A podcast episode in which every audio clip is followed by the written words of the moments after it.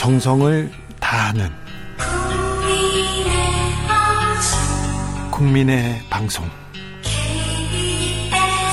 KBS 주진우 라이브. 그냥 그렇다고요.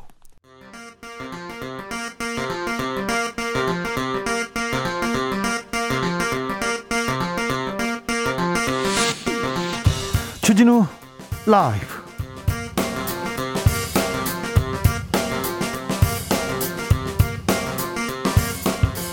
2021년 3월 18일 목요일입니다. 안녕하십니까? 주진우입니다.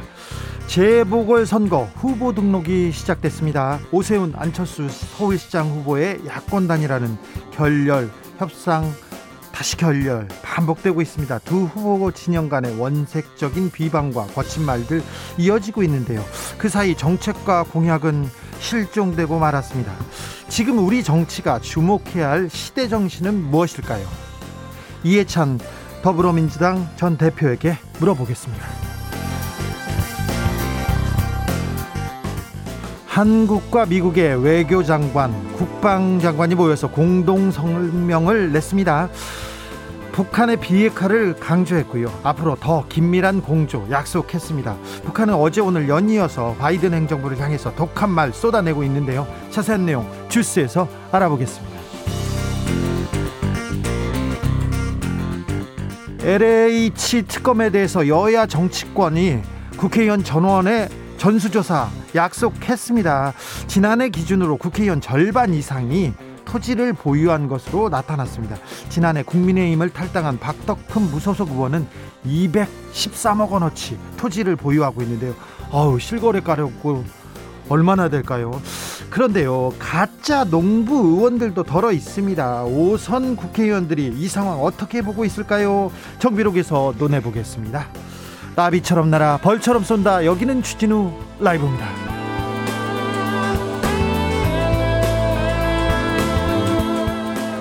오늘도 자중차에 겸손하고 진정성 있게 여러분과 함께 하겠습니다. 서울 부산시장 서울시장, 부산시장 뽑고요. 다른 곳에서도 재보궐 선거가 있습니다. 이제 3주도 남지 않았습니다. 후보 등록 시작, 했는데요 사전 투표가 있습니다. 4월 2일, 3일부터 투표 시작하니까 정말 선거가 코앞에 다가온 거네요.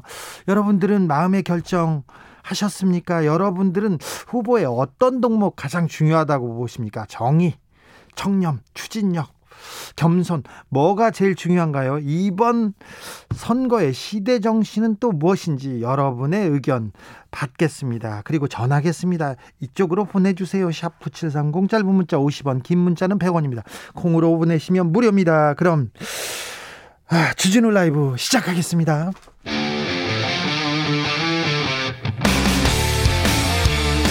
탐사보도 외길 인생 20년 주 기자가 제일 싫어하는 것은? 이 세상에서 비리와 부리가 사라지는 그날까지 오늘도 흔들림 없이 주진우 라이브와 함께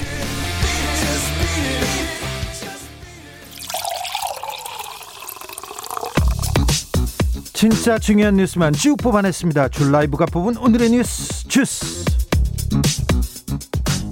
정상근 기자 어서 오세요. 네 안녕하십니까.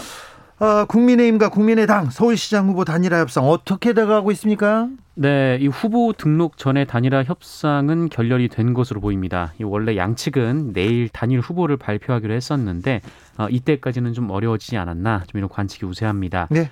아, 일단 두 후보 모두 본선 후보로 등록한 뒤에 다시 단일화를 모색할 것으로 예상이 되고 있습니다. 어, 양측은 오늘 오전까지도 협상을 이어갔는데요. 이 추가적인 의견 접근을 이어가지 못했다라고 합니다. 아, 정양석 국민의힘 사무총장은 단일 후보 등록 약속은 지키기 어렵게 됐다라고 했고요. 이태규 국민의힘 사무총장은 각자 후보 등록을 할 수밖에 없다라고 설명했습니다. 그 사이 거친 원사들이 왔다 갔다 합니다. 비상식적이다 얘기하고 정신 이상한 사람 아닌가 이렇게 얘기도 하는데 두 후보의 입장 나왔습니까? 네, 국민의당 안철수 후보는 오늘 정오에 긴급 입장문을 발표해서 그 오세훈 후보 측이 제안한 수정안을 본인이 전적으로 수용하겠다라고 밝혔습니다. 어, 촉박하지만 아직 시간은 있다. 마지막 협상의 끈을 놓지 않겠다라는 건데요. 어, 이에 대해 오세훈 후보는 환영한다면서 이제 협상단은 조, 협, 조속히 협상을 재개하고 세부 방안을 마련해 주길 바란다라고 요청했습니다만 추가 협상 소식은 들리지 않고 있습니다. 자, 이 내용은 자세한 내용은 기자들의 수다에서 다시 다루겠습니다. 코로나 상황 좀 알려주세요. 네, 오늘 코로나19 확진자 수는 445명으로 이틀째 400명대를 기록했습니다. 이 사우나 관련 확진자가 많은데요. 아, 경남 진주에 이어 이 충북 제천의 사우나 관련 확진자도 50명을 넘겼고 이 경남 거제의 이 유흥주점 사우나 관련 확진 은 대우조선 해양까지 번졌습니다. 사우나, 목욕탕 잠시 안 됩니다. 잠시 안 됩니다. 각별히 조심해 주십시오. 한미 외교부 장관, 국방부 장관이 모여가지고 회담이 회담을 했어요. 네, 한미 양국은 오늘 외교 국방장관 이른바 2 플러스 2 회의를 통해서 북핵 문제 해결의 시급성을 강조했습니다. 아, 양국은 북한 핵, 북한의 핵 탄도 미사일은 동맹의 우선 관심사임을 강조하는 한편 어, 유엔 안보리 결의 이행의 중요함을 확인함으로써 대북 제재 압박을 지속할 것임을 시사했습니다. 다만 공동 성명에는 북한이 민감하게 반응하는 인권 문제는 거론하지 않았습니다.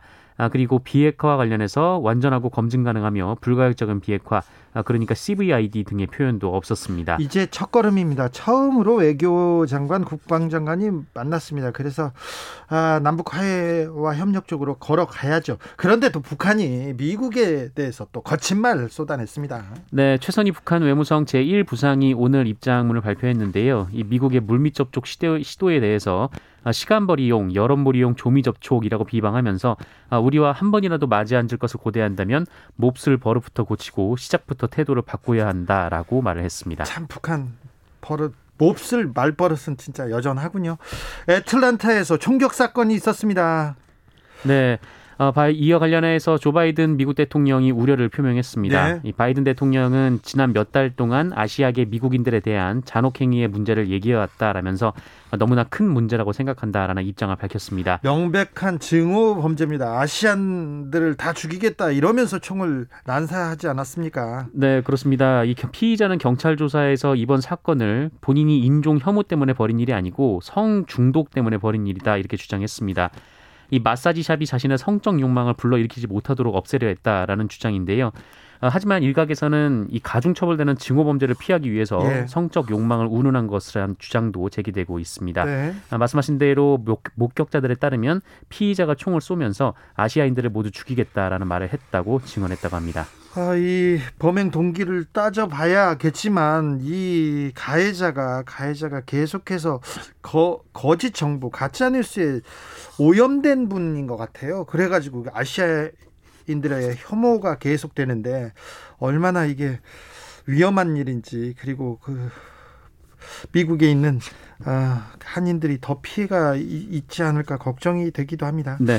오늘 추선희 전 어버이연합 사무총장이 실형을 확정했습니다. 네, 국가정보원과 공모해서 관제 시위를 주도한 혐의로 재판에 넘겨졌던 이 추선희 전 대한민국 어버이연합 사무총장에게 징역 10개월의 실형이 확정됐습니다. 대법원은 명예훼손 등 혐의로 기소된 추선희 씨 상고심에서 정치관여 혐의의 징역 10개월 그리고 공갈 등 나머지 혐의에는 징역 1년 6개월의 집행유예 3년을 선고한 원심을 확정했습니다. 예. 어, 추선희 씨는 지난 2010년부터 2013년까지 국정원의 지원을 받은 시위를 주도한 혐의로 재판을 받았는데요. 어, 시위를 통해서 정부의 입장을 대변하고 정부의 비판적인 성향을 가진 인사들을 비난해 왔습니다. 1심에서 어, 대부분 혐의를 유죄로 인정하고 집행유예를 선고했는데 2심은 국정원의 정치 관여를 도운 행위는 불법성이 더 크다라면서 실형을 선고했습니다. 네, 실형 징역 10개월인데요. 어버이연합 그리고 추선희 전 총장이 한 일을 보면 10개월도 그렇게 중형은 아니라는 생각을 해봅니다. 박범계 법무부 장관이 수사지휘권 발동했습니다. 대검이 수용했습니다. 네, 이 조남관 검찰총장 직무대행은 오늘 이 박범계 법무부 장관의 한명숙 모해 위증 의혹에 관한 수사 지휘에 대해 어, 겸허히 수용해서 대검 부장회의를 신속히 열어 재심의하도록 하겠다라고 밝혔습니다. 아, 조남관 대행은 한동숙 감찰부 장과 이문정 감찰 연구관 등 아, 조사와 기록 검토 관계자들로부터 사안 설명 그리고 의견을 청취하고 충분한 토론을 거칠 것이다라고 했습니다. 네. 아, 다만 일선 고검장들도 회의에 참여토록 하겠다라는 뜻을 밝혔습니다. 네. 민주당 임종석 의원 특위의혹 불거졌어요? 네, 더불어민주당 임종성 의원의 가족이 임종성 의원의 지역구인 경기도 광주에서 땅 투기를 했다라는 의혹이 제기됐습니다. 어, 임종성 의원의 누나 그리고 사촌 어, 그리고 임종성 의원의 보좌관 출신인 이모 경기도 의원의 부인이 연루됐는데요.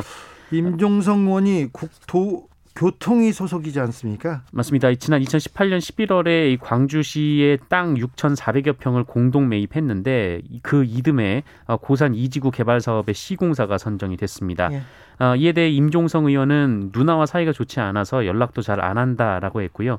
어, 땅을 산지도 몰랐다라고 연관성을 부인했습니다. 그래도 그래도 뭐 비난에서 비판에서 자유로울 수 없습니다. 송철호 울산시장도 부동산 투기 의혹 불거졌고요. 아무튼 민주당 국민들이 투기 의혹 어떻게 처리하는지 똑똑히 지켜보고 있다는 거 명심해 주십시오. 국민의힘도 마찬가지입니다. 구미 3세 여아 사망 사건에 관련해서 어, 좀 내용이 밝혀지고 있네요. 네, 이 경북 구미의 빌라에 방치돼서 숨진 3살 여아의 친모가 경찰에 신고하기 전날 시신을 박스에 담아 옮기다가 그만둔 사실이 알려졌습니다. 아, 친모 48살 성모 씨는 지난달 9일 어, 딸 22살 김모 씨가 살던 빌라 3층에서 어, 아이의 시신을 발견을 한 뒤에 자신의 딸에게 전화를 걸었는데요. 어, 그러면서 아이가 숨진 사실을 알린 뒤에 자신이 치우겠다라고 말했고 어, 사실상 그 김 씨, 그러니까 딸 김 씨의 동의를 받은 것으로 전해졌습니다. 아이고 알겠습니다. 네. 참 안타까. 아, 이 뉴스를 전할 때마다 가슴이 아, 콩닥콩닥 뜁니다. 참 어찌 참 이럴 수가 있는 건지. 네. 지난해 결혼 건수가 역대 첫, 최저치라고 합니다. 얼마나 됐어요? 네, 이 지난해 거, 결혼 건수가 23년 만에 두 자릿수 감소율을 기록하면서 역대 최소를 기록했습니다. 어, 몇 건입니까? 음, 통계청이 발표한 자료에 따르면 지난해 혼인 건수는 21만 4천 건인데요. 1년 전보다 10.7% 감소했습니다. 이 통계가 시작된 이래 감소율 중에서는 1971년에 18.9%가 떨어진 이후 두 번째로 높은 감소율이고요. 어, 그리고 두 자릿수 감소율도 외환위기 시절인 1997년 이후 23년 만입니다. 네. 어, 또 혼인 건수는 2012년 이후 9년 연속 감소를 기록하고 있습니다. 1971년에 생, 신생아가 100, 100만 명이 넘었는데요. 21만 4천 명이 지난해 혼인에 따 4천 건이 지난해 혼인 건수라고 하니까 출생률은 더 떨어질 가능성이 크군요. 네. 주스 정상근 기자 함께했습니다. 감사합니다. 고맙습니다. 4567님께서 북서울 꿈의 숲에서 산책하면서 듣고 있습니다. 미세먼지도 안 좋고 코로나도 안 좋고 마스크 잘 쓰면서 산책해요. 제일 중요한 건 청렴이라고 생각합니다. LH에서 보듯이요 얘기합니다. 5476님께서 서울 시민인데요. 어떤 분이 시장님이 되시던 간에 서민들 보듬는 따뜻한 분이 되셨으면 좋겠어요. 얘기합니다. 1856님께서는 선거를 치러서 공직자가 되는데 가장 중요한 덕목은 정직과 도덕성이라고 생각합니다. 흑색 선전이라고 시부하지 말고 적극 해명하는 자세가 필요합니다. 9124님은 이번 선거의 이슈는 다 필요 없습니다.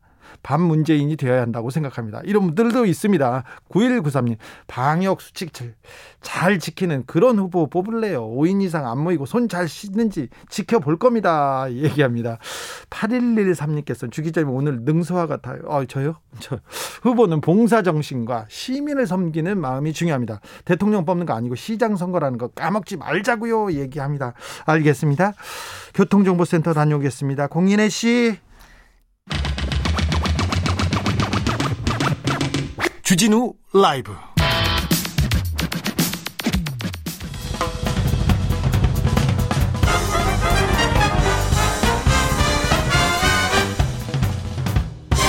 훅 인터뷰 모두를 위한 모두를 향한 모두의 궁금증 훅 인터뷰 문재인 정부 4년 개혁의 방점을 찍고 적폐청산 외치면서 달려왔습니다. 검찰개혁, 언론개혁, 그리고 부동산개혁, 개혁을 향한 목소리 계속 이어지고 있는데요. 나라를 나라답게 만드는 개혁, 이 개혁 어디쯤 와 있을까요? 그리고 선거가 있습니다. 이번 재보궐 선거의 시대 정신은 무엇일까요? 물어보겠습니다. 이해찬 전 더불어민주당 대표 모셨습니다. 안녕하세요. 예, 아이 반갑습니다. 네, 음. 건강하시죠? 예, 요즘에 나 괜찮습니다. 편안해 보이시네요. 네. 요즘 요- 복잡한 일을 안 하니까. 예. 아 그렇습니까? 네. 이번 음, 요새는 복잡한 일 안 하세요? 요새는 이제 제가 회고록을 쓰고 있어가지고 네. 거기에만 좀 전념을 하고 있죠. 아 그래요? 전념하면서 약주 하시고 그러시지 않으세요? 예, 옛날처럼 이제 술은 잘 안 먹고 이- 옛날엔 너무 많이 마셨잖아요, 사실. 많이 마셨죠. 그렇죠. 예. 요새는 안 드십니까? 예. 그래서 안색이 좀 뽀얀해지셨어요? 예, 요새는 뭐 마음이 편하니까. 아 그렇습니까? 예, 마음이 예. 편하세요? 예. 자, 그럼 마음이 복잡한 것도 몇 가지 물어보겠습니다. LH 사태로 온 나라가 시끄러운데요. 이 LH 사태의 본질은 뭡니까?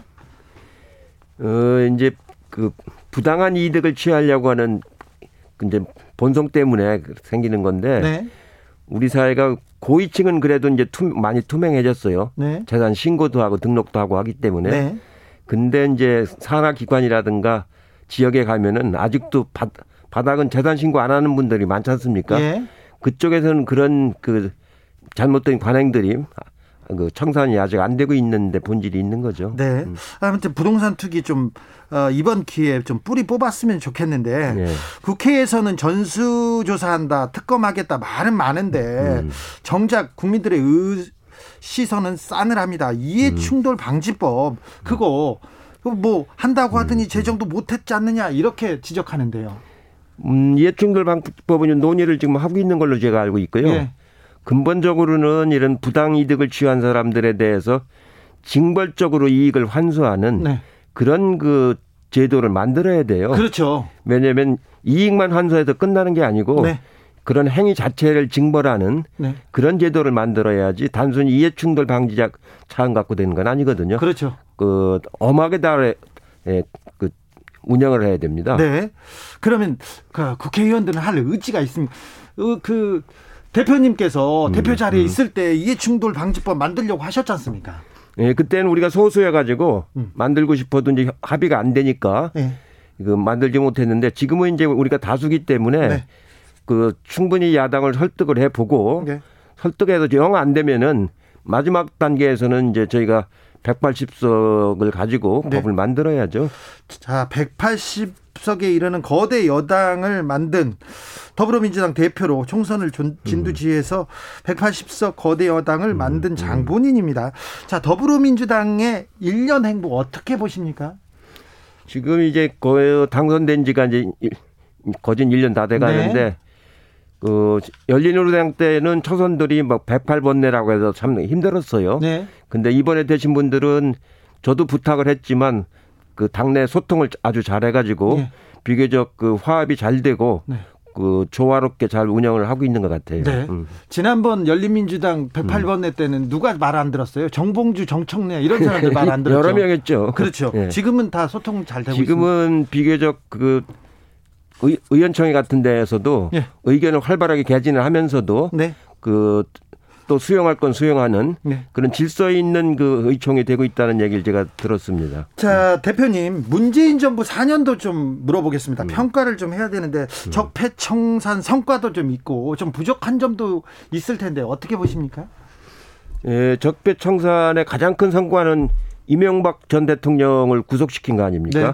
그거보다 큰 적폐가 어디가 있어요? 아, 그래요? 예. 네. 그럴 정도로 엄하게 이제 그 임했다는 거고 다만 이제 인수위 없이 시작하다 보니까 네. 준비가 좀 덜 돼 가지고 네. 초기 1, 2년이 굉장히 어려웠어요. 예, 예. 그래서 실질적으로 해야 할 일들을 시간을 많이 놓친 것들이 많이 있지요. 네. 이런 부분들을 이제 마지막 1년 동안에 그 최대한 더그 실현을 시켜야 됩니다. 마지막 1년 동안 이거는 좀 했으면 좋겠다. 이 개혁 작업, 이 작업은 해야 된다 하는 게 뭡니까?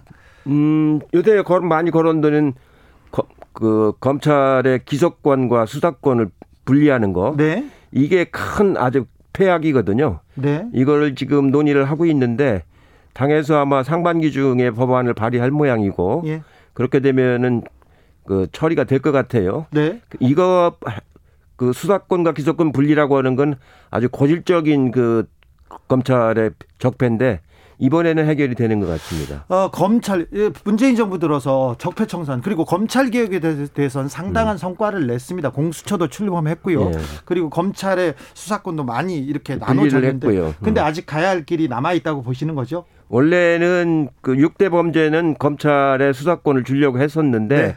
그 후에 하는 검찰의 행태가 도저히 더 이상 그 주어서는 안 되겠다라는 게 공감대가 형성이 됐기 때문에 네.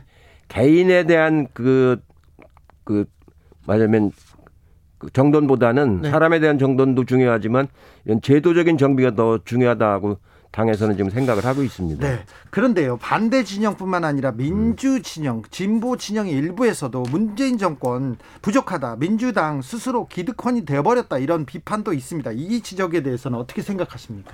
물론 이제 지금 여당이니까 기득권이라는 지적을 받을 수밖에 없지요. 네. 그러나 지금 우리가 우리 사회에 쌓여져 있는 이 적폐라고 하는 것이 한도에 쌓여진 게 아니기 때문에 네. 걷어내는 데는 그거보다도 더 시간이 어려운 시간이 걸리는 거거든요. 네. 그래서 그 일거에 뭐 한두 해에 딱 모든 걸 청산한다 이렇게 생각해서는 안 되고 예. 꾸준히 제도적으로 만들어가고 관행을 만들어가고 하나의 풍토를 만들어가야 되는 거거든요. 예. 예컨대 제가 서울시에 95년도에 정무부 시장으로 가보니까 예. 그 전까지는 서울시가 복마전이라고 그랬잖아요. 네. 근데 민선 시대가 되고 임기가 보장이 되니까 네. 서울시가 변하기 시작을 해요. 네. 특히 수서 그 사건이 있었지 예, 않습니까? 예. 그때 국장 과장이 그 결재를 안 했어요. 예. 시장하고 부시장 둘이서 결재해가지고 처리했는데 그 이후로는 그렇게 부당하게 맞은 인허가를 해주는 네. 그런 관행이 없어지는 걸 제가 경험을 했습니다. 네. 아마 그런 큰 기- 사건을 계기로 해서 그런 새로운 이 적폐들을 청산해 나가는 좋은 제도를 만들어 나가야 됩니다. 서울 시 정무부시장 했을 때가 몇 살 때쯤입니까? 조순- 조- 43살 때입니다. 43살 때. 95년 1995년도니까 네. 처음으로 우리- 우리나라 지방자치제를 해가지고 조순 시장. 민선을 뽑을 때입니다. 네. 예. 그리고 몇 살 때 총리하셨죠? 쉬운 두 살입니다. 그래요? 예. 네. 일찍이 왜요? 일찍이 많이 하셨어요. 네. 여러 경험이 자 이번 4월 재보궐 선거 음. 민주당이 원인을 제공했다 이런 비판에서 자유로울 수는 없습니다. 예, 자, 뭐, 네. 예. 자 그런데 민주당에서 그럼에도 불구하고 음. 후보를 냈고 후보를 냈고 선거를 치르고 있습니다. 자 음. 이번 재보궐 선거에서 음. 아. 이 재보궐 선거에 담긴 시대 정신은 뭐라고 보십니까? 예, 그 선거는 뭐 우리 당 후보가 당선된 분이 네. 그렇게 이제 일을 잘못해 가지고 이렇게 보궐선거를 치르게 됐기 때문에 네. 뭐그 점에 대해서는 국민들에게 저희가 굉장히 송구스럽게 생각을 하고 사과도 여러 번 했습니다. 네. 이번 선거는 서울 부산 시민들의 삶, 네. 시민들의 생활을 코로나로부터도 안전하게 하고 경제 활동도 활성화시키는 그걸 해내는 것이 가장 중요한 의미가 있는 것이고요. 네. 나아가서는 자꾸 문재인 대통령을 이번 선거를 계기로 해서 흔들라고 하잖아요. 네. 이걸 막아내고 새로운 정부가 탄생할 수 있는 기반을 닦는 게 굉장히 중요한 의미가 있다고 생각이 들지요. 네. 자, 안철수 오세훈 후보 간의 단일화 지금 계속 그 사파 싸움이 치열한데요. 어떻게 보고 계십니까? 글쎄요, 그 오늘까지도 아- 단일화가 안 돼서 네. 그 여론조사를 할 시간이 없기 때문에 그 후보 등록을 하나로 못 한다고 뭐 지금 보도가 되고 있는 것 같은데 네. 제가 보기에는 그런 식 단일화를 시도하던 시대는 지났습니다. 아, 그래요? 이제는 그 상층부의 후보자들 간의 단일화인데 그런 그, 그런 시대는 벌써 지나갔고 이제는 유권자 단일화가 이루어져야 되거든요. 네. 그래야 시너지 효과가 나오는 거 아닙니까? 근데 이렇게 서로 간에 비난하는 정도의 단일화를 한다면은 이미 유권자 단일화는 물 건너간 거거든요. 네. 그렇기 때문에 별 의미는 없다고 생각합니다. 별 의미가 없습니까? 민주당 전 대표였으니까 그렇게 하시는 말 아닙니까? 아니에요, 아니에요. 서로 상처를 주는 단일화를 해가지고 어떻게 유권자들이 단일화가 되겠어요? 아, 그렇습니까? 어, 그런데 오, 오세훈 안철수, 안철수 오세훈 음. 단일화를 하면 민주당 후보를 이긴다는 여론조사가 계속 나오고 있는데 여론조사는 뭐 그렇게 나올 수는 있겠죠. 근데 여론조사도 이제 보면은 얼마나 객관적으로 공정하게 하느냐는 건데 우리가 지난 총선에서 180석을 얻었잖아요. 예. 그때 언론이 뭐라고 그랬습니까? 우리가 130석 겨우 넘긴다고 그랬잖아요. 네, 네. 저는 다 알고 있었어요. 여론조사를 해가지고 170석 정도는 이긴다고 알고 있었거든요. 네. 제가 우리나라에서는 여론조사를 제일 많이 해본 경험자거든요. 네, 선거도 많이 치르셨고요. 그뭐 우리 그, 그 87년 이후의 선거에는 거의 제가 다 관여를 했기 때문에 네. 지금 나오는 여론조사는 여러 가지 그 지적받을 점들이 많은 여론조사들입니다. 네. 그러니까 객관성을 많이 잃고 있고 나쁜 의도가 담긴 것도 있고 그렇습니다. 아, 그렇습니까? 여론조사를 그러니까 보시 예컨대 한명숙 총리가 그 서울시장 후보로 나왔을 때 오세훈 후보하고 예, 만났을 그때 때요. 20% 진다고 보도가 막 나왔잖아요. 예, 예. 네. 실제로는 0.6% 졌잖아요. 네, 네. 저는 아주 접전이라는 거 알고 있었습니다 그때. 네. 이 이번 선거도 접전입니까? 아주 초접전이죠 이번도. 서울도 그렇고 부산은요. 부산은 좀 부산은 조금 차이가 있는 것 같아요. 차이가 있습니까? 예, 서울은 우리 후보가 오히려 앞서 나가다가 네. 요즘에는 이제 아주 접전이 된 것 같은데요. 예. 제가 보기에는 그 어제 그제 나온 여론조사는 거의 그 신뢰성이 없는 조사입니다. 신뢰성이 없고 아무튼 뭐 다르게 본다 예, 이렇게 제발 제가 이런 뒤에 말씀드리고 싶은 거는 여론 조사를 하는 기관도 그렇고 보도하는 언론도 그런 건 좀 자제했으면 좋겠어요. 예. 국- 국민들을 그 호도하는 호도하는 거거든요. 아, 호도하는 여론조사 그런 언론이 많습니까? 많죠. 네. 음. 알겠습니다. 김종인 비대위원장의 이 국민 구- 비대위원장이 국민의힘에서 지금 그 비대위원장을 하고 계신데 국민의힘 비대위원장 김종인의 음. 지금 1년은 어떻게 보세요? 예, 그분도 이제 그 어려운 당에 가서 네. 그걸 살려가지고 보수 진영을 좀 회생을 시켜보겠다고 네. 그런 뭐 좋은 의도를 가지고 하신다고 봐요. 네. 근데 그 당이 원체 그 지금까지 자체 후보가 대선 후보도 마땅한 사람이 없고 네. 시장 후보도 마땅한 사람이 없을 정도로 갈팡질팡 해왔기 때문에 쉽지 않은 일을 하고 계신다고 생각을 해요. 쉽지 않은 일을 음. 쉽지 않은 일을 뭐 잘하고 계신가요? 애는 쓰시는데 네. 성과는 어떨지 모르겠어요. 아 그래요? 애는 쓰신다. 대선 구도에 대해서도 조금만 물어보겠습니다. 음, 제가 대표님 보면 이것저것 물어보고 싶은 게 많아서요. 좀 예. 물어보겠습니다. 어, 자 이번 대선 구도 어, 여론조사가 다 맞다고는 볼 수 없을지라도 음. 윤석열의 상승세는 확실한 것 같습니다. 이 윤석열 현상에 대해서는 어떻게 보시는지요? 이제 그 대선 후보가 되려면 발광체가 돼야 되거든요. 네. 스스로 이제 뿌리를 내려서 생명력 있는 발광체가 돼야 호소력도 생기고 국민들도 동의받는 그런 힘이 나오는 건데 반사체가 돼 가지고는 그걸 못 끌어갑니다.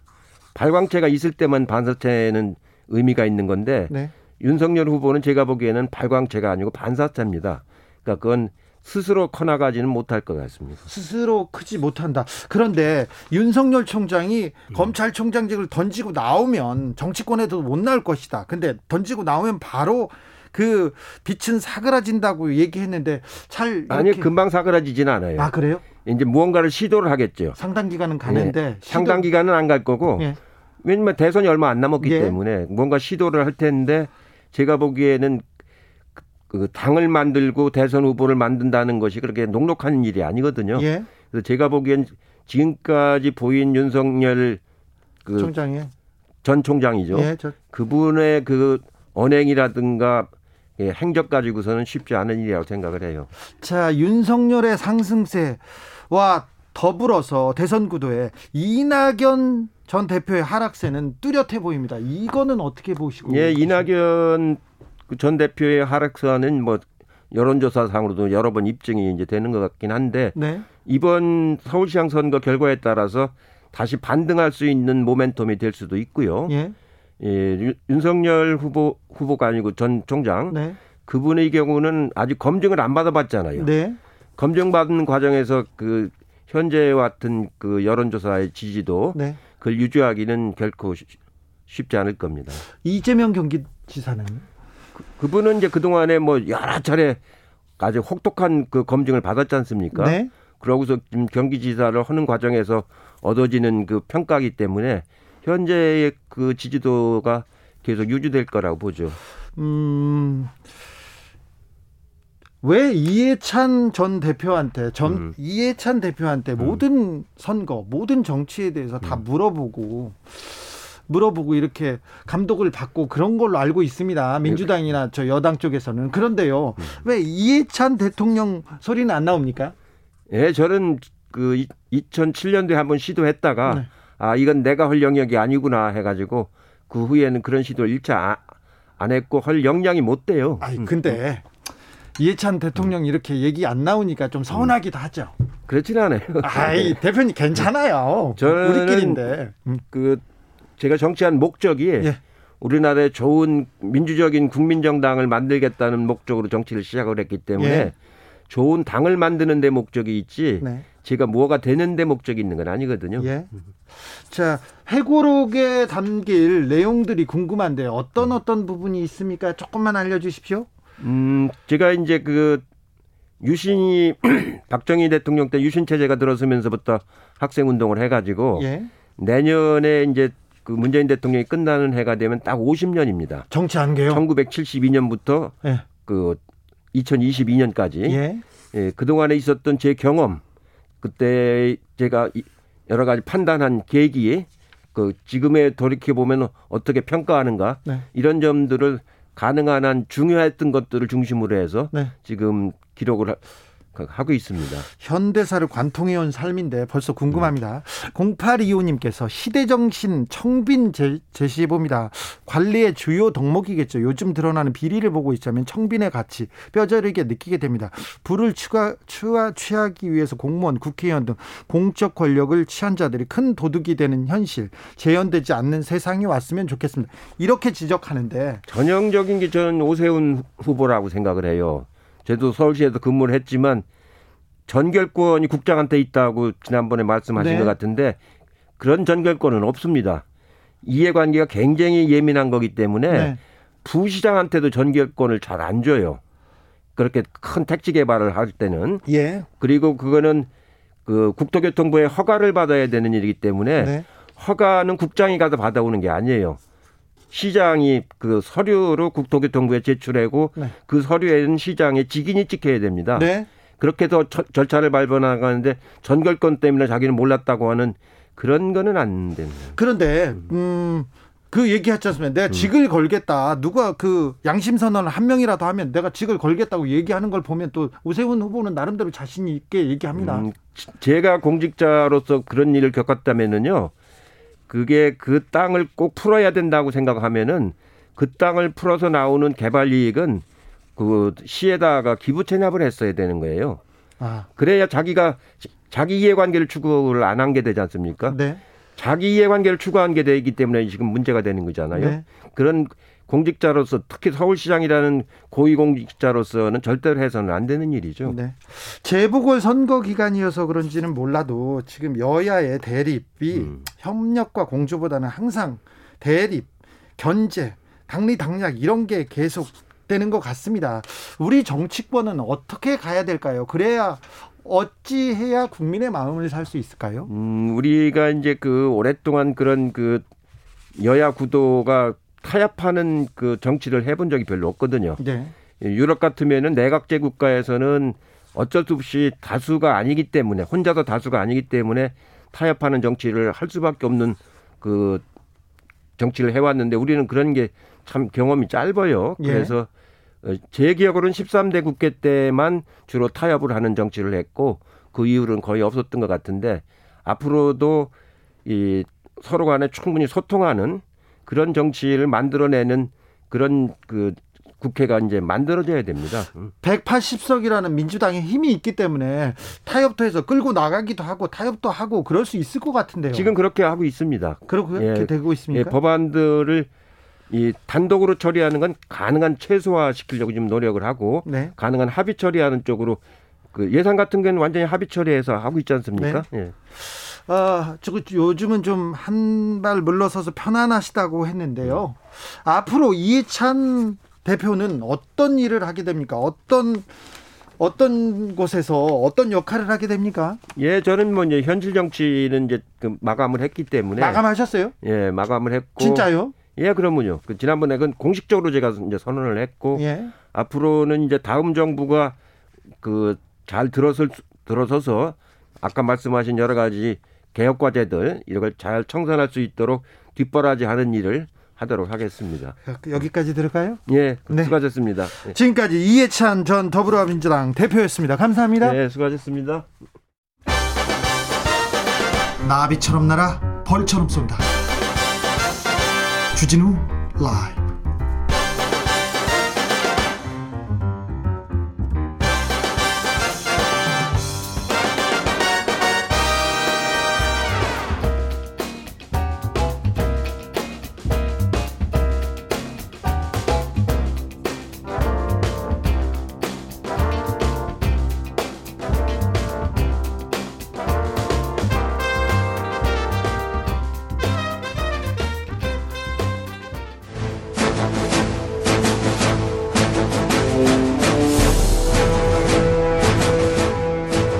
때는 2021년 여야의 오선 의원 둘이 훗날 대평성대를 도모하였느니라.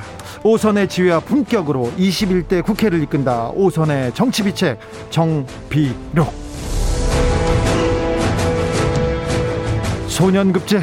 하지만 줄서기 정치 거부해왔다. 대한민국 국회를 대한민국 정치를 이끄는 쌍두마차 수도권 내리 오선 안민석 더불어민주당 의원님. 네, 안민석입니다. 네. 부산 내려오서 조경태 국민의힘 의원님 네, 반갑습니다. 조경태 의원님이 오실 때마다 지금 표정이 밝아지시고요. 아주 멋있어지십니다. 이 부분에 대해서 안민석 의원님 한마디 부탁드릴게요. 그잖아요. 그건 맞잖아요. 칭찬도 좀 해줘요. 왜 그래요? 응? 아까 칭찬 많이 하더라고요. 그럼 뒤에서는 네. 많이 하거든요. 항상 네. 이렇게 존중하고 그러는데 아, 따뜻한 따뜻한 분이 따뜻한 분이잖아요. 네. 근데 왜 안 해요? 지금 마이크 쑥스러워서 그렇게. 쑥스러워서 그런가요? 네. 자, 조경태 의원님 신상 네. 발언으로 시작하겠습니다. 네, 그 아무튼 이제 보궐선거가 시작되었습니다. 그 네. 양쪽 진영에서 치열하게 서로 이게 어, 정쟁 아닌 정쟁으로 일삼는 것보다는 서로 정책들을 많이 좀 주고받고 하는 그런 생산적인 그런 보궐선거가 되면 참 좋겠다 이런 생각을 하고 있습니다. 안민석 의원님.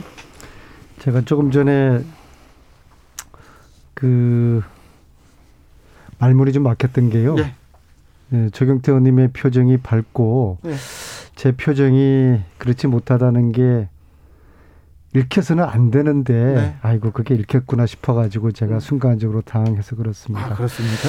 지금 어, 조경태 의원님이 말씀하신 보궐선거 이 보궐선거가 어, 이제 다가오면서 어, 이제 공방이 이제 치열하게 되고 있어요. 네. 어, 근데 선거는 어차피 후보자의 자질이라든지 정책 다 이제 검증을 해야 되는 것이죠. 근데 그 과정에서 거짓말을 하는 것은 문제가 있습니다. 네. 네. 정치를 하다 보면 또 사람이 살다 보면은 실수하거나 잘못할 수가 있는 것이죠. 예.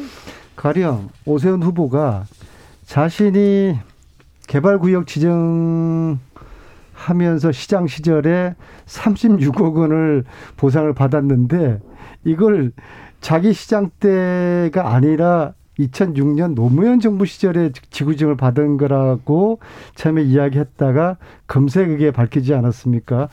그런 거짓말 하면 안 되는 거죠. 그 다음에 어, 박형준 후보 어, 딸이 홍익대학교 미대 편입 시험을 봤다는 거 아닙니까? 그걸 채점한 교수가 박형준 후보 사무실 앞에 가가지고 어젠가요? 그제 그젠가요? 어제입니다. 내가 당신 딸을 채점을 했고 당신 딸과 부인이 나한테 와가지고 부탁을 했는데 시험 자체를 안 봤다고 하는 거는 거짓말이다라고 이야기를 하지 않습니까? 그래서 거짓말하는 후보 그런데 박형준과 오세훈 두 후보의 공통점이 MB 대통령 가깝다는 거예요. 그래서 네. 이 어떤 지금이 MB 측근들의 부활이 이번 보궐선거를 통해서 부활하고 있지 않는가. MB가 부활하는 이 보궐선거, 야, 이게 참, 좀 굉장히 걱정스럽고요. 이걸 좀 국민들이 막아주시길 바라겠습니다. 거짓말하는 MB 부하들의 부활, 이 부분, 이 지적에 대해서, 자, 조경태 의원님. 글쎄요, 그 사람은 누구나 다 흠, 흠이 있고 또 좀 부족한 부분이 없잖아 있을 건데요. 조, 조경태 의원님은 부족한 부분. 아 저도 많이 있습니다. 아유 또 왜 또 겸손은? 네, 그 문제는 이제 지금 안민석 의원님께서 말씀하신 거는 정말 지당하신 말씀이라고 보고 있고요.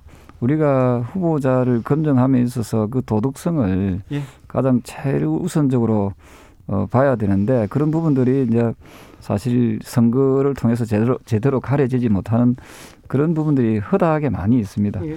근데 이번 보궐선거는 잘 아시다시피 이 직전 시장의 그 성추행, 그 성범죄로 발생한 그 보궐선거이기 때문에 전가의 보도 나왔습니다. 이 문제에 대해서는 네. 우리가 명백히 우리가 더불어민주당에서도 네. 후보를 내지 않겠다고 그 결격 사유가 있으면 후보를 내지 않겠다고 해놓고 당연 당규까지 고쳐가면서 후보를 내는 거, 그 또한 네. 저는 거짓말이라 생각하거든요. 자, 그런 부분이. 민주당이 결격 사유가 있어서 재판이 시작, 저 선거가 시작됐다. 자, 안민석 의원님. 제가 이 프를 통해 가지고 조경태 의원님의 성추행 파리 저거 아마 수십 번 들었을 것 같고요. 아마 4월 7일까지 계속 들으세요. 100번까지는 들을 네. 것 같은데 계속 듣겠습니다. 제가 오늘 드리는 말씀은 뭐 저도 그렇고 조경태 의원님도 그렇고 우리가 정치를 하면서 거짓말을 하지 말아야 되겠다. 네. 그 말씀을 드리는 것이고 그리고 오세훈 후보나 박형준 후보가 너무나 지금 뻔한 거짓말을 하고 있는데 아무 생각해 보십시오. 36억을 보상을 받았는데 이게 어떻게 해서 언제 받았는지 이걸 갖다가 착각을 한다는 게 도대체 돈이 얼마나 많기에 이거 거짓말이거든요. 그 다음에 자기 딸이 어느 대학에 편입했는지 그리고 홍대미대라고 하는 우리나라 최고의 대학이지 않습니까? 그것을 아빠가 몰랐을까요? 저는 거짓말일 거라고 보거든요. 적어도 우리가 그런 거짓말 하는 거에 대해서는 이거는 뭐 여야 그런 편들 문제가 아니죠. 그러지 말아야 되겠다는 그 이야기 동의하지 않습니까? 조경태 의원님? 아니 몰라. 이걸 동의하지 않으시면요. 지난주에 그 김경진 전 의원하고 김강 김남국 의원하고 아이고. 사단 났잖아요. 그런 얘기 하지 이런 마세요. 이야기를 동의하지 않으시면은 조경태 의원님께 자. 저도 상당히 불편한 자, 심정으로 제가 토론할 수밖에 품격, 없죠. 품격, 네. 오선 의원의 품격 여기서 그러니까 거짓말을 하지. 말자고요, 조경태 의원님. 6081님께서 일주일 기다렸습니다. 여, 여당, 야당 대표감. 야당 대표감 조경태 의원님 유일하게 좋아합니다. 오늘도 두 분 설전 부탁 드립니다. 기대됩니다. 안민석 화이팅 이렇게 했습니다. 자 조경태 의원님 네. 어, LH 투기 의혹 특검에 이어서 LCT까지 갔어요.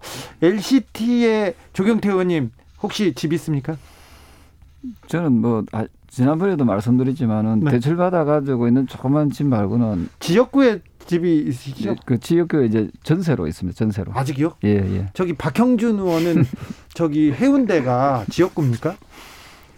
모르겠습니다. 그분은 이제 원래 지역구가 그 뭐 부산에 사시니까요. 아마 네. 그 부산 사람들은 조금 뭐 그래도 좀- 지역구에 집을 갔죠. 예, 보통 그게 상식입니다. 그런데 예. 근데 지금 LCT에 집을 샀고 집을 샀는데 1년새 20억이 올라서 두 채가를 가지고 있어서 40억 올랐다. 이 부분에 대해서 국민들이 굉장히 관심이 큰데요. 이 부분은 어떻게 보십니까? 저는 이제 보통 이렇습니다. 우리가 투기와 투자를 갖다가 좀 구분을 해야 된다 보고 있고요. 예. 그 투기 아주 나쁜 의미로서 투기 이건 일종의 범죄 행위입니다. 네. 사기에 가까운 건데요. 그 뭐냐면은 사전 정보를 알고 정보를 알아서 그, 그 미공개된 그 정보를 가지고 땅을 사가지고 그것을 그, 그 경제적 이득을 취하는 것, 그건 전 투기라고 보거든요. 네. 근데 이제 미래의 그 가치를 보고 이제 나름대로 이제 이제 좀뭐 재력이 되시겠죠. 그런 사람들이 대, 은행에 대출을 받든지 해서 그뭐뭐 부동산을 매입하는 것은 그건 좀 약간 투기라기보다는 좀 투자에 가깝지 않는가를 보고 있고요. 제가 드리고 싶은 말씀은 그 LH와 관련된 신도시의 투기 사건은 명백히 이 정보를 사전에 그 알아가지고 그걸 이제 경제적 이득을 취하려고 했기 때문에 이것은 명백히 투기 투기다 하는 생각을 저는 하고 있습니다. 자, 투기와 투자는 다르게 봐라. 이, 투자와 투기는 사실은 뭐 어, 깻잎 한 장 차이고요. 네, 전문 용어 나왔습니다. 네, 네, 네. 그 이제 박형준 후보가 또 정치인이 뭐 돈이 많다는 것 그 자체를 욕할 수는 없는 것이죠. 네. 조경태 의원님이 뭐 재산이 많지 않은 것 저건 저분은 국민의힘에서는 극히 예외적인 분이에요. 그리고 애초부터 보수 쪽에 정치를 해오지 않으셨기 때문에 대체적으로 우리나라 정치 지형을 보면은 보수 쪽의 정치인들을 보면은 금수저 출신이거나 집안 돈이 많거나 네. 자신의 뭐 부동산이 많거나 그런 경우가 굉장히 많아요. 그래서 조경태 의원을 보고 보시고서 이야기 듣고서 현혹되시면 안 된다는 말씀드리고요. 굉장히 예외적인 경우다. 네. 자, 대표적으로 박형준 후보가 그렇습니다. LCT는 부산에서 가장 그 비싼 아파트지 않습니까? 네. 한 채 한 20억 정도 로얄층을 어, 두 개를 네. 분양을 위- 받았다는 거 아닙니까? 그래서 국민들은 이게 이제 특혜가 아니냐 의심을 하는 거죠. 왜냐 그러면은 LCT 아파트 자체가 지역 토착 비리의 총 결합체예요. 그리고 그 속에서 정관계 유착 비리의 상징이고요. 사실은 이 LCT 특검은 진작에 특검을 통해 가지고 예, 비리 내용이 규명이 되었어야 될 것인데 요번에 이제서야 이제 특검으로 들어가자는 이제 이야기가 나왔단 말이에요. 그래서 어 박형준 후보도 혹시라도 어 특혜를 받지 않았는지에 대해서 포함해서 어, 부산에 그동안 정관계 권력 있는 사람들이 LCT를 통해 가지고 어, 특혜 분양을 받지 않았는지 여거에 대해 가지고 전면적인 조사가 필요하다는 것이 특검 주장을 지금 하게 된 배경입니다. 조경태 의원님. 네, 저는 안민석 의원의 말씀에 100% 공감합니다. 그렇지만 그러려고 아닙니다. 그래서 저는 이번 기회에 예. LCT든 그 A, LH든 네. 그 부동산 투기와 관련된 의혹이 있는 그런 부분에 대해서 제가 그도 말씀 투기에 대한 이야기입니다. 네. 네. 범죄 행위이기 네. 때문에 이런 부분에 대해서 저는 정말 일벌백계 해야 된다고 생각을 하고요. 조경태 의원은 LH 투기 의혹 나왔을 때 국회의원 전수조사하자 특검 가자 그렇습니다. 모든 걸 가장 먼저 지금 주장하신 분입니다. 네, 거기다가 덧붙여서 저는 우리 여야 의원님들 의원들뿐만 아니라 청와대와 그 권력기관까지 포함해서 네. 이게 이제 혹시나 사전 정보를 알고 재산적 이득을 취하려고 한 그런 부분에 대해서는 좀 낱낱이 국민들 앞에 공개해야 된다 생각하고요. 예.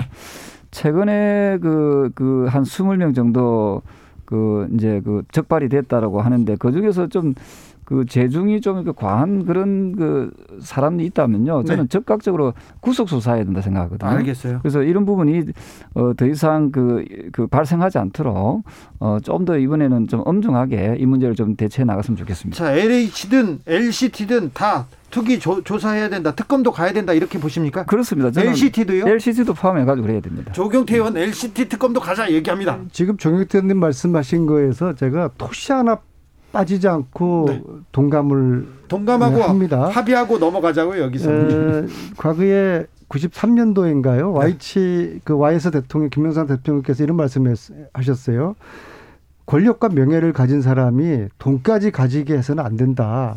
그렇게 해서 당시에 공직자 재산을 세게 공개하게 하고 또 제한하는 그런 조치들이 있었거든요. 네.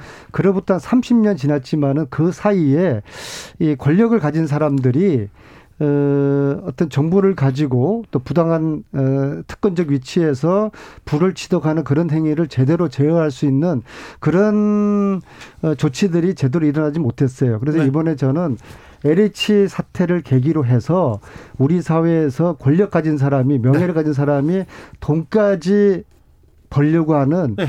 그러한 부당한 일이 있어서는 안 된다. 네. 그래서 네. 무엇보다도 가장 먼저 이번 사태를 통해 가지고 지난 9년 동안 해내지 못한 이해 충돌 방지법 있잖아요. 네. 그것 한마디로 그겁니다. 권력을 가진 사람이 권력을 가진 위치에 있는 사람이 어 자신의 특별한 정보를 이용해 가지고 네. 불을 치다 가지 못하게 하는 걸 막자는 거거든요. 예. 사실 이거 진작에 이 법이 통과됐어야 되는 것이죠. 그래서 네. 가장 빨리 이해 충돌 방지법을 여야가 합의해 가지고 통과를 해서 우리의 의지를 다져 다지자 이렇게 저는 또 제안을 하고 싶습니다. 자, LH, LCD 특검도 하고 전수조사도 하자는 조경태 의원의 안을 받고 이해 충돌 방지법까지 만들자 이 부분에 대해서 어떻게 생각하십니까, 조경태 의원님? 네, 다소 늦었지만 그 부분에 대해서는 아마 이번 임시국회에서 좀 더 활발하게 어, 논의를 해서 이 네. 부분이 네. 잘 관철되기를 진심으로 바랍니다. 조경태 의원도 다 받았어요, 조경태 의원님. 예, 더불어요. 네. 네. 우리 저제 우리 보면은 어 최근에 어느 단체 시민단체 발표한 거 보면은 국회의원들 중에서 네. 농지를 소유한 분들이 많다는 아니, 거예요. 그렇게 많더라고요. 예. 그러니까 헌법 121조에 의해서 네. 경자 유전의 원칙이 있어요. 네. 농지는 농사 짓는 사람만이 가지게 돼 있는데 네. 농사를 짓지 않으면서도 짓는 척하면서 가짜 계획서 꾸미고 그런데 가짜 농부 많더라고요. 여기에 대해서 네? 제대로 확인하는 절차가 없고 설사 그것이 에, 농사를 안 짓는 것으로 드러날 경우에도 처벌이 손방망이 처벌이에요. 예? 그래서 이번 기회에 이거 역시도 이게 윗물이 맑아야지 아랫물이 맑는 거 아니겠습니까? 예? 권력을 가진 사람들은 자기들 마음대로 멋대로 땅을 불법으로 소유를 하면서 어떻게 국민들한테 무슨 이야기를 할 수가 있겠어요? 네. 그래서 어, 국회의원들이 가지고 있는 농토 조사, 농토도 전수 조사를 싸그리 다 합시다. 네. 네. 그래서 부당하게 지금 토지 농토를 가지고 있는 사람들을 전수 조사해서 네. 이것을 어, 뭐 몰수를 하든 저는 뭐 법이 허용하다고 그러면은 몰수까지 했으면 좋겠어요. 조경태 의원님 이 부분은요. 드립니다. 그 참 좋은 지적입니다. 윗물이 맑아야 아랫물이 맑다는 그런 표현에 저는 뭐 공감하고요. 최근에 그 터져 나온 문재인 대통령의 그 양산 땅 문제. 양산 땅 나왔습니다. 네, 이게 그 농지를 취득해서 올해 아마도 토지 그 형질을 변경했다는 그런 어, 부분의 주장들이 있는데요. 어, 작년에 아마 경, 경남 양산에 있는 토, 농지를 취득한 것 같아요. 네. 보통 일반 국민들이 농지를 어, 토질 형질 변경이 가능한지 어, 이런 부분에 대해서도 저는 이번에 철저한 그 조사를 해야 된다 그런 입장입니다. 이 문제는 잠시 후 6시에 이어가겠습니다.